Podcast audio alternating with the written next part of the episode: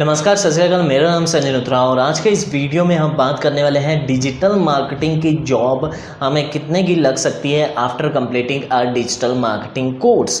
देखिए, यहाँ पर जो सबसे पहली चीज़ की हम बात करेंगे वो ये चीज़ डिजिटल मार्केटिंग कोर्स क्या इफ़ेक्ट करता है हमारे डिजिटल मार्केटिंग के जॉब की सैलरी में। जी नहीं, इसका सीधा सा आंसर नहीं है, बिल्कुल भी नहीं करता। आपने कहीं से भी कोर्स किया हो वो इफ़ेक्ट नहीं करेगा। आपने चाहे कोर्स किया हो दिल्ली से या फिर आपने कोर्स किया हो लुधियाना से, ये इफ़ेक्ट नहीं करेगा। आपने ऑनलाइन किया या ऑफलाइन किया, ये इफ़ेक्ट नहीं करेगा, बिल्कुल भी नहीं करेगा। और ये बिल्कुल मैं एक्सपीरियंस के साथ कह रहा हूँ। अगर हमारे यहाँ कोई भी कोर्स के अगर हमारे यहाँ कोई भी इंटर्नशिप जॉब के लिए आता है, उससे कभी भी ये नहीं पूछा जाता कि आपने कोर्स कहाँ से किया, कितने का किया, कौन कौन से इंस्टीट्यूट से किया। नहीं, बात आती है उसके प्रैक्टिकल एक्सपीरियंस की। आपका वेबसाइट है, आपका यूट्यूब चैनल है, आपके सोशल मीडिया हैंडल्स हैं, आप क्या किसी के लिए कुछ काम कर रहे हो, एसईओ कर रहे हो, कैसे कर रहे हो, क्या कौन से कीवर्ड रैंक कराए, ये सब उनके बारे में पूछा जाता है।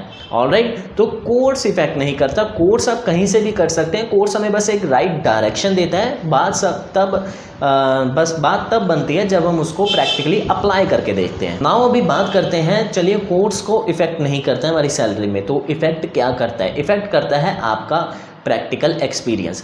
दो ही तरह के बिजनेसेस हैं जो यहाँ पर आपको हायर करने वाले हैं। एक ये कि अगर मेरा कोई बिजनेस है, एक्स वाई जेड किसी भी प्रोडक्ट या सर्विस का बिजनेस है, मैं चाहता हूँ कि मेरे इस बिजनेस को आ कोई डिजिटल मार्केटर आकर मार्केटिंग करे हमारे ही यहाँ बैठकर, ठीक है, वो बस हमारा ही काम करे, दैट्स इट। एक तो ये होगा।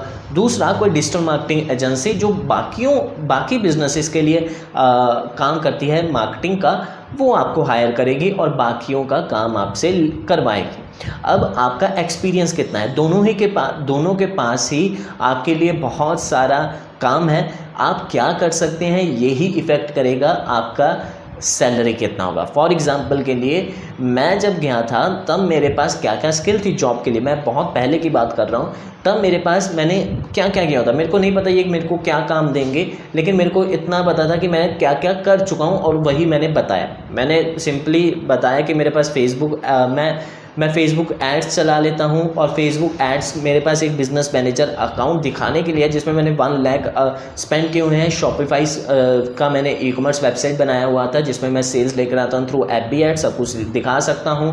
दूसरी चीज़, मेरे पास यूट्यूब चैनल था, अभी thirty thousand plus subscriber. YouTube ads मेरे को यानी कि गूगल एड्स में यूट्यूब एड्स का मैं बहुत ही अच्छा सा मास्टर था। मैं मेरी जो वीडियोज़ थी गूगल एड्स पर रैंक कर रही थी और यही मैंने उन्हें बताया और काफ़ी ज़्यादा क्लाइंट्स के लिए मैं हैंडल कर रहा था यूट्यूब एड स्पेसिफिकली। ये चीज़ हो गई।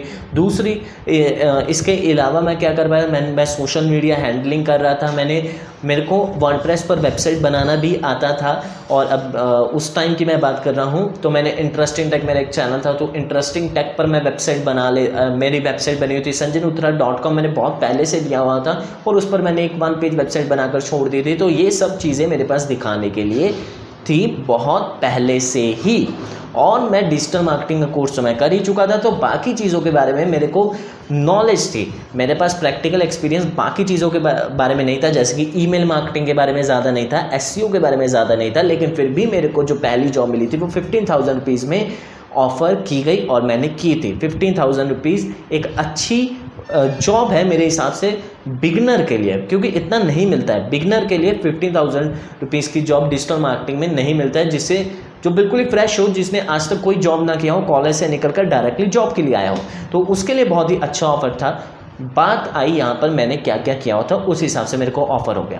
अगर मेरे को एसईओ भी आता होगा उस टाइम, अगर मैंने और वेबसाइट्स रैंक करवाई होती, मेरी एक ब्लॉग वेबसाइट होती जिसमें अच्छा खासा मैं ट्रैफिक लेकर आ रहा हूँ, मैंने एक दो क्लाइंट्स को हैंडल किया होता, तो मेरी जॉब थर्टी थाउजेंड हो सकती। इसी इसमें कोई शक नहीं।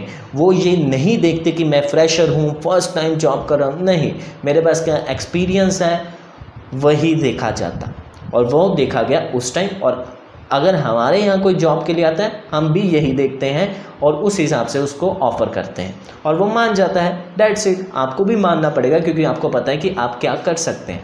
तो कहने का मतलब ये है कि अगर आप चाहते हैं कि आपकी जॉब की ऑफ़र, जॉब सैलरी की ऑफ़र काफ़ी ज़्यादा हो, देन आप उस हिसाब से ही अपनी स्किल्स को डेवलप कीजिए और अपने पोर्टफोलियो को स्ट्रॉन्ग कीजिए। अपनी वेबसाइट्स बनाइए, अपने हैंडल्स बनाइए, वहाँ पर खुद सब कुछ मैनेज कीजिए, फ्री में काम कीजिए किसी को किसी के लिए, लेकिन अपना एक्सपीरियंस बनाते जाइए। क्योंकि कल को जब आप जाओगे, भैया कुछ भी पूछ लो, मेरे को सब कुछ आता है, जो जो मैंने किया हुआ है इसमें से कुछ भी पूछ लो, जब पूछोगे आप जवाब दोगे, अगला कहेगा कि एक्सपीरियंस है बंदे तो अच्छा।